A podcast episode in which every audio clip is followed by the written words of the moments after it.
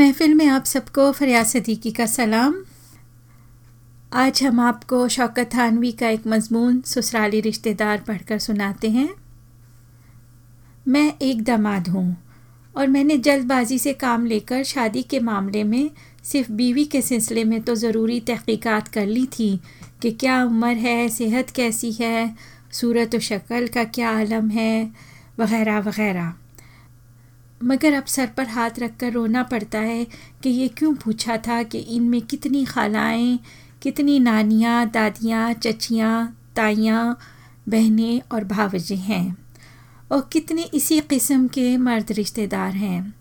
और इन रिश्तेदारों के कितने ऐसे रिश्तेदार हैं जिनको जबरन अपना रिश्तेदार समझना पड़ेगा और कितने ऐसे अज़ीज़ हैं जिनको इखलाकन अज़ीज़ मानना पड़ेगा।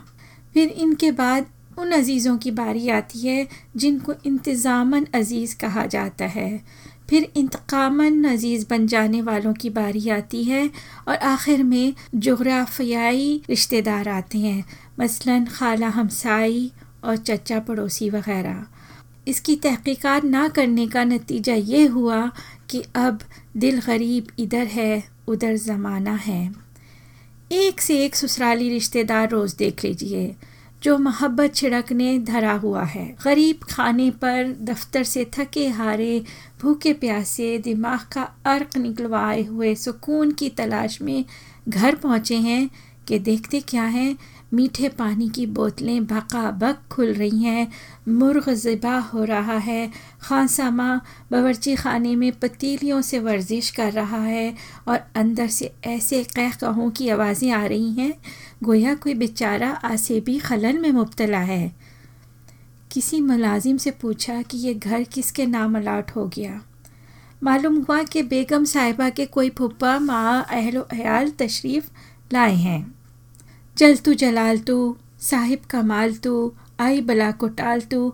का वजीफ़ा पढ़ते हुए, जो घर में दाखिल हुए तो बेगम साहिबा खुशी से बदहवास दौड़ी हुई तशरीफ़ लाई। अरे, आपको खबर भी है, कौन आया है? फुप्पा मियाँ, फुप्पी, नज्जो, जुगनू, छम्मी, लाडो, रानी। आइए ना, आपने तो देखा भी ना होगा इन सबको। बड़ा इंतज़ार कर रहे हैं सब आपका। अर्ज़ किया अर्ज़ किया। कुछ बताइए तो सही, ये कौन से फुप्पा तसनीफ़ कर लिए आज? वो जो परसों आए थे, वो भी तो पुप्पा थे। अहमक समझ कर मुस्कुराई। अरे, वो तो ज़रा दूर के फुप्पा थे, ये इनसे ज़रा करीब के फुप्पा हैं। अब्बा जान की रिश्ते में खालाजाद बहन की सगी नंद है। ये तो हमारी शादी में ना आ सकी थी। फुप्पा मियाँ बेचारे पर एक झूठा मुकदमा चल गया था उन दिनों।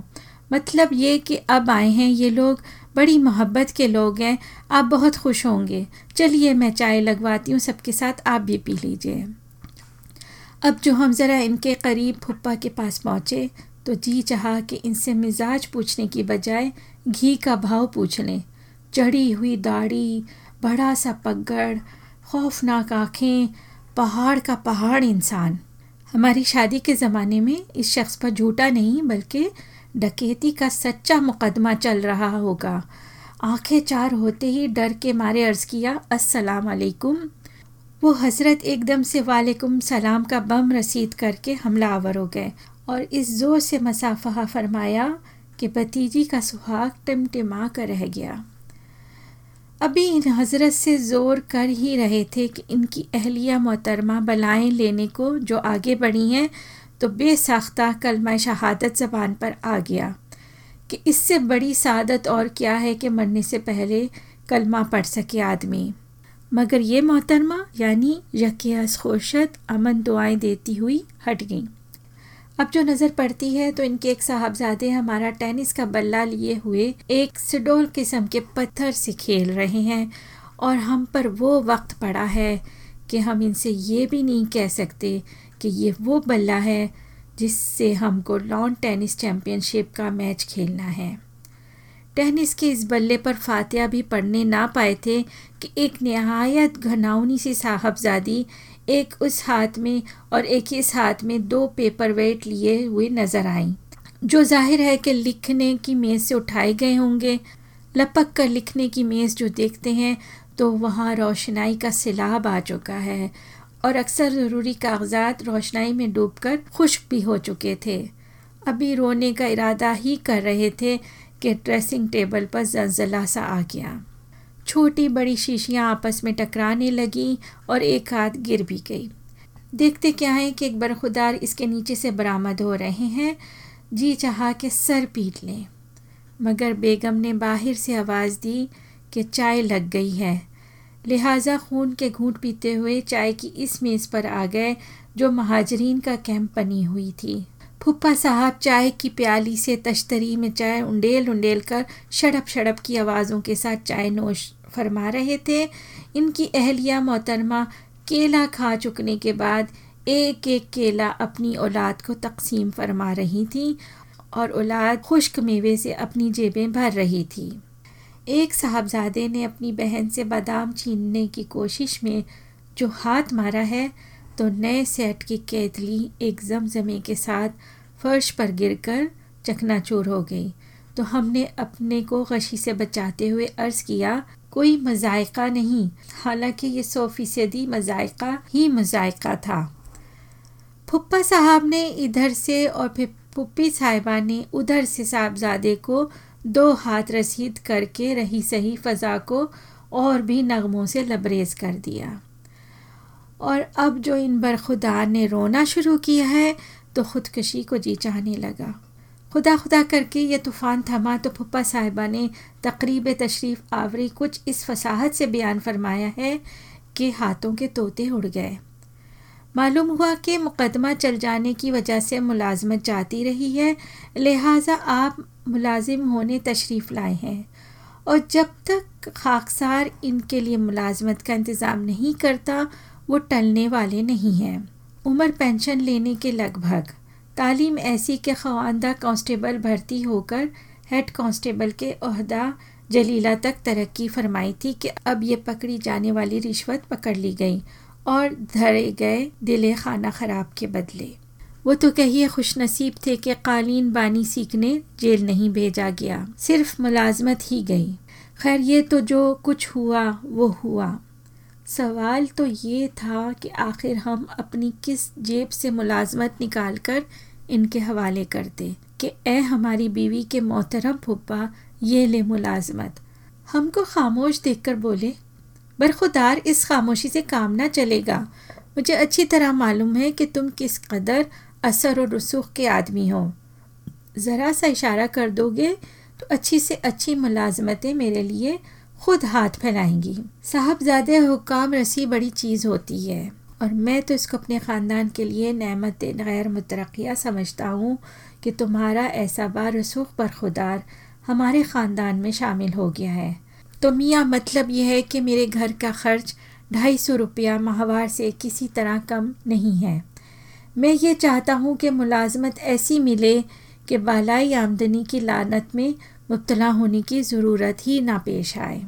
बेगम साहिबा ने बड़ी शुगुफ्तगी से फरमाया पुप्पा मियाँ, बस इत्मीनान रखिए। आपने इनसे कह दिया है, बस अब ये समझ लीजिए कि नौकरी मिल गई। इनकी कोशिश टल नहीं सकती और हमको घूर कर चुप रहने का इशारा कर दिया। लिहाजा हमको कहना ही पड़ा कि इन कुछ ना कुछ हो ही जाएगा। चाय के बाद हमने अपने कमरे में आकर बीवी साहिबा को बुलाकर सचमुच रो देने के अंदाज से कहा, खुदा के लिए ये तो बताओ तुमने आखिर मेरा क्या अंजाम तजवीज़ कर रखा है? ये तमाम नुकसानात यबतरी घर की, ये सत्यानासी मेरे कमरे की, मेरे कीमती रैकेट की ये बर्बादी वगैरह तो एक तरफ़, मैं इन सब नुकसान को अपनी जान का सदका समझ लेता। मगर मुझसे आखिर ऐसे वादे क्यों करा देती हो, जो मेरे इम्कान ही में ना हों? भला गौर तो करो, मैं इन हज़रत को ढाई सौ रुपया माहवार की मुलाजमत कैसे दिलवा सकता हूँ?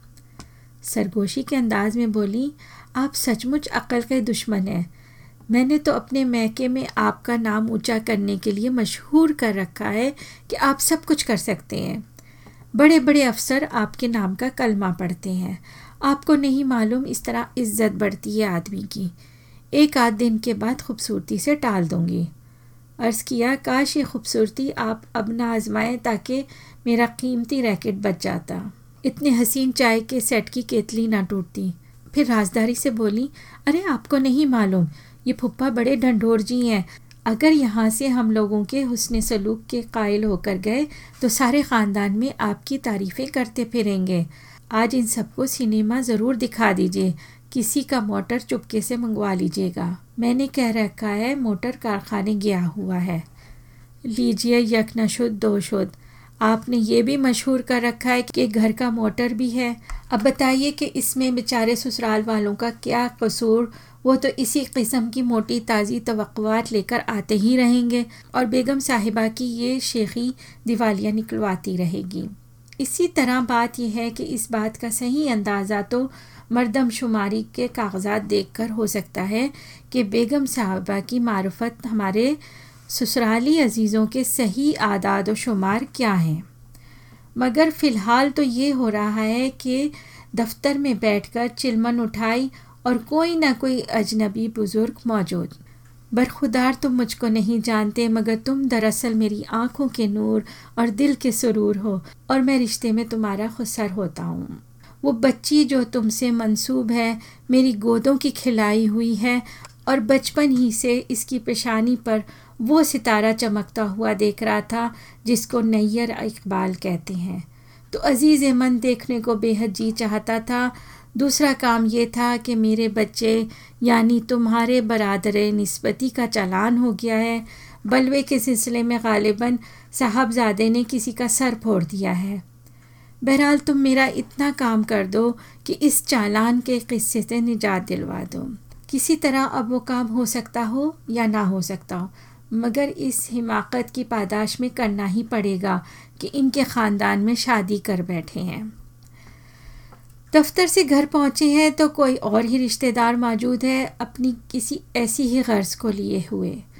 और कुछ ना भी सही तो आज इस ससुराली अज़ीज़ के किसी अज़ीज़ की शादी है और दुल्हन के लिए तोहफ़ा की ज़रूरत है। आज उस ससुराली अज़ीज़ के बंदाजादे का अकीक़ा है। इसमें शिरकत ज़रूरी है और शिरकत टैक्स की भी। बेगम साहिबा वाक़ हुई हैं ऐसी मरन जान मरन के मैके वालों से ताल्लुक़ात भी ज़्यादा से ज़्यादा इस्तेवार रखना चाहती हैं। और शोहर को भी कुछ ऐसा राई का सा पहाड़ बनाकर अपने मैके भर में मशहूर कर रखा है कि इनकी तसनीफ़ की हुई पोजीशन को संभालना एक मुस्तकिल अजाब बनकर रह गया है। ये हाल है कि किसी पर मुकदमा चल जाए, वो दौड़ा आ जाएगा इस खाकसार के पास। किसी को कोई सिफारिश पहुंचवाना होगी, मुँह उठाए चले आएँगे गरीब खाने पर। किसी से कोई जुर्म सरजद होगा पना ली जाएगी इस खाकसार की आड़ में। बीवी ने इस खाकसार शोहर को तबर्रुक बनाकर अपने मेके में बांट देने की ठान ली है और खुश है कि माँ का सिक्का जम रहा है मेरे अजीज़ों में। मियाँ ऐसे हवास बाख्ता हो चुके हैं कि इन ससुराली नवाजिशात का अब सिलसिला बंद होता ही नहीं। कोई लाख मोहब्बत छिड़कता, खलूस बरसाता, ममताएँ लुटाता हुआ है, मगर ये सुनते ही खून खुश्क हो जाता है कि ये कोई ससुराली अज़ीज़ है। वो बेचारा दामाद पुरसी का एहसान करता है और दामाद ऐसे ससुराल से बेजार होते जा रहे हैं। वो यही कहते हैं कि मुझ पे एहसान जो करते तो एहसान होता। तो जनाब, आज के लिए इतना काफ़ी। इन हम दोबारा हाज़िर होंगे किसी और मजमून के साथ। तब तक के लिए इजाज़त दीजिए। खुदा हाफिज़।